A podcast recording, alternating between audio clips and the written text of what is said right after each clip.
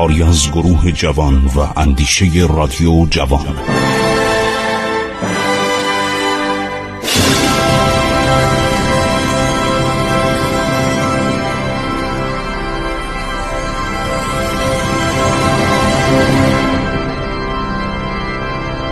بسم الله الرحمن الرحیم. به نام خداوند بزرگ من خسرو معتزد هستم. با شما عزیزان صحبت می کنم در رادیو جوان.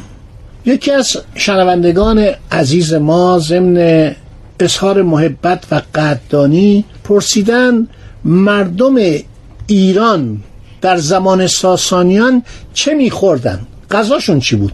این خیلی جالبه. یکی از مظاهر تمدن غذای عالیه.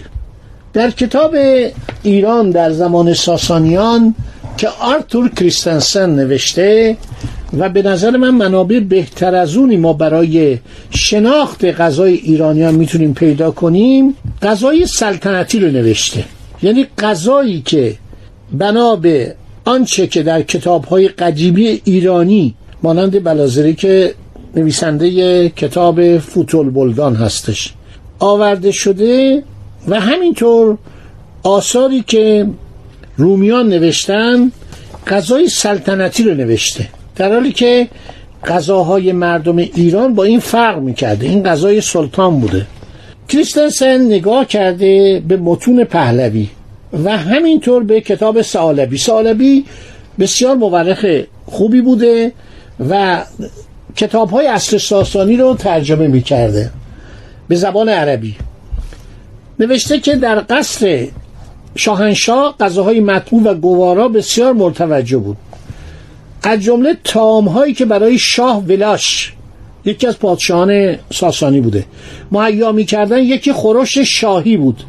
مرکب بود از گوشت گرم گوشت سرد برنج فسرده برگ معطر مرغان مسمن خبیس و تبرزد. دیگر از تامها خورش خراسانی بود. گوشت کباب شده به سیخ گوشت پخته در دیگ کره و اسارات ترکیب بیافت دیگر خورشت رومی بود که گاهی با شیر و شکر و گاهی با تخم مرغ و اصل و گاهی با برنج با کره و شکر و شیر می ساختن. دیگر خورش دهقانی بود. فکر کنم این یه نوع تاسکباب بوده. عبارت از گوشت گوسفند نمکسود نارسود گوشتی که در رب انار میخواباندن و تخم مرغ پخته. پس این تاس کباب نیست. این یه نوع خوراک محلی. ردک خوش آرزو یا رتک خوش آرزو که غلام خسرو بوده اسم کتاب است خسرو کواتان و رتک. خسرو انوشیروان. خسرو پسر قباد کوات یعنی قباد. خسرو کواتان و رتک. ردک خوش آرزو در پاسخ خسرو بهترین تامها را چنین معرفی می‌کنه. به شاه میگه قربان اینا غذای خوبیه. گوشت بزغاله دو ماهه. که شیر مادر و شیر مادگاوی خورده باشد. مخصوصا اگر آن را با اصاره زیتون بپزند. پس ایرانی ها روغن زیتون داشتند دیگر سینه گاو فربهی که در سپیس پاک پخته باشد. سپیس پاک آشی است که با اسفناج و آرد و سرکه می ساختند. بعد آن را با شکر مصفا و تبرزد تناول کنند. خوش آرزو یعنی همین خسرو کواتان غلامش که اسمش خوش آرزو بوده. ردک خوش آرزو رتک خوش آرزو. از میان انواع تویور مخصوصا ماکیانی را نام می‌برد که خوراکش شاهدانه و روغن زیتون باشد. ما همیشه فکر میانیم روغن زیتون رو گرفتنش رو یونانیا به ایران یاد دادن. در زمان ناصر شاه گفتن اولین کارخانه روغنگیری در ایران در رودبار که الان هم رودبار فوق است واقعا روغناش روغن زیتونش تئودو فیلاکتوس اومده کارخانه روغن گیری زیتون رو به اصطلاح نصب کرده. معلوم میشه در زمان ساسانیان هم روغن زیتون در ایران مورد استفاده و بهره برداری بوده. نوشته این ماکیان پیش از کشتن باید ناشتا باشد. مثل درباره لویی چهاردهم پونزدهم یک قوانینی داشتند بعد از کشتن باید آن را پر کنند و یک روز به پا و یک روز به گردن بیاویزند. چه برنامه‌ای داشتن سپس در شورابک بپزن. شورابک یعنی آب نمک. این کتاب مال فکر کنید این مقاله مال 1600 700 سال پیشه. در اون زمان ملاحظه بفرمایید. 1500 سال پیش درباره غذاهای ایرانی نوشته. نوشته در تابستان لوزینه که با بادام و گردو و غیره تهیه کنند انواع نان شیرینی بسیار مطلوب است. خاص آنها که با پیه غزال ماده آماده و در روغن گردو پخته شود. اما در زمستان باید نانهایی که بادام و هلو دارد تناول کرد. نیکوترین مربا مربای لیموی خاردار و به و حلیله و گردو و زنجبیل چینی است. بهترین میوه ها نارگیل است. که با قند خورند. پسته گرگانی که در شورابک بو داده باشند. شورابک یعنی آب نمک. عدسی که با آب کامک آمیزند. خرمای هیره که با گردو انباشته نمایند و حلوی ارمنی و بلود و شابلود که شکر آلوده کنند. شاهدانه که در پی بز کویی سرخ شده باشد برای هضم سودمندترین غذاست. اینا رو همه نوشته. درباره آشامیدنی ها و Amazon.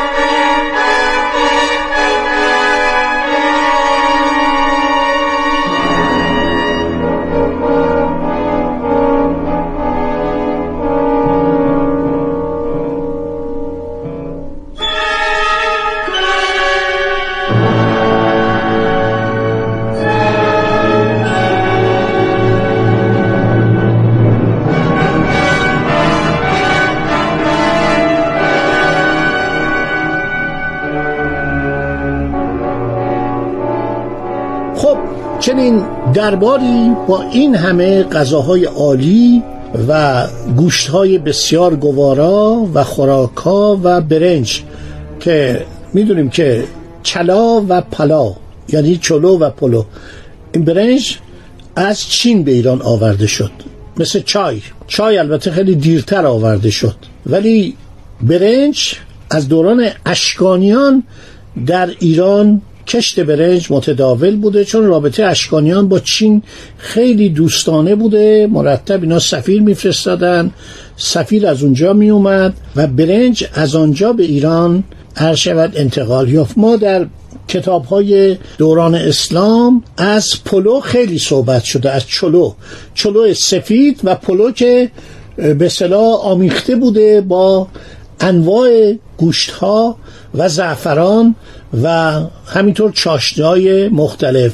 تمام این سیاهان دوران صفوی از پلوهای ایرانی خیلی تعریف می‌کنن.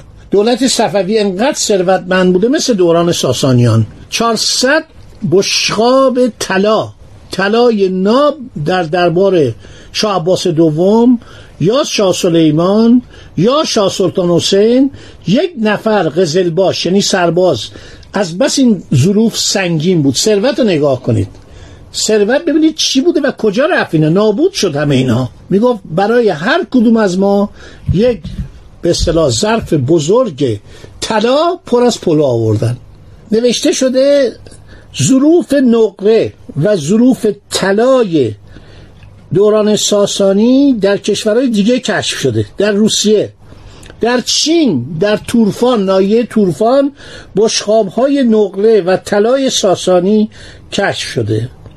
این قبیل جامهای منقوش را در کارخانه پادشاهی ساخته و به حاضران شکار یا میهمانی شاه یا عمرا و سلاطین بیگانه هدیه می‌دادند. فلاویوس و پیسکوس که این دو نفر مورخ روم بودن در دوران دیوکلسیان در قرن چهارم میلادی تعدادی از این بشقاب ها رو ساسانیان به امپراتوری روم به عنوان هدیه فرستادن برای دیوکلسیان امپراتور معروف روم. نمونه بسیار زیبایی از ظروف عهد خسرو پرویز جام نقره است که در کتابخانه ملی پاریس نگهداری میشه. خسرو را هنگام شکار تقریبا چنان که در تاق بستان دیده می شود نشان می دهد دیهیم بالدار بر سر جامعه بسیار گرانبها در بر رشته های مروارید به گردن دارد کمان به زه کرده چهار نل از پی جانوران گریزان میتازد. نوارهای سلطنتی او از اثر باد در احتزاز است. چند گراز و گوز و یک گاو وحشی به تیر او از پای در آمدن جام نقره بسیار عجیب دیگری هم در کتابخانه پاریس است. در این ظرف صورت دو هلال با تصویر چند تن دیده می شود که هر یک چیزی از قبیل مرغی و جامی و بخورسوزی و امثال آن در دست دارند. خیلی جالبا بشقابای نقره ایرانی در کجا کشف شده؟ در طوفان چین. برای اینکه کاروان ها تا اونجا می‌رفتن در بسیاری از نقاط دنیا مخصوصا در روسیه که کاروان می‌رفته این نقوش کشف شده.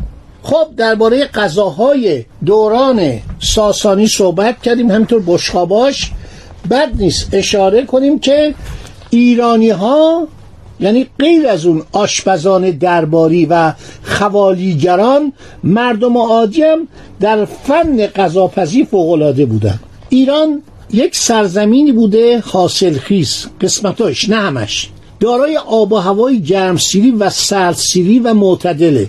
اقسام مواد خوراکی و میوه ها و سبزی های گوناگون در این مملکت از دیرباز به دست می اومده مگر سیب زمینی مگر تنباکو و مگر گوجه فرنگی که اینا رو از خارج آوردن. همینطور تخم آفتابگردان. تخم آفتابگردان از روسیه آوردن. اقسام مواد خوراکی میوه ها و سبزی های گوناگون در ایران هر شود به دست می اومده تا زمان مغل هنگامی که مغل ها در قرن هفتم هجری به این مملکت حمله کردند سرنوشت این مملکت دگرگون شد. صدها شهر رو نابود کردند مردم رو کشتند هزاران دهکده رو از بین بردن. واقعا ایران قبل و بعد از مغل اصلا قابل مقایسه نیستش. واقعا این آسیب مغل وحشتناکه.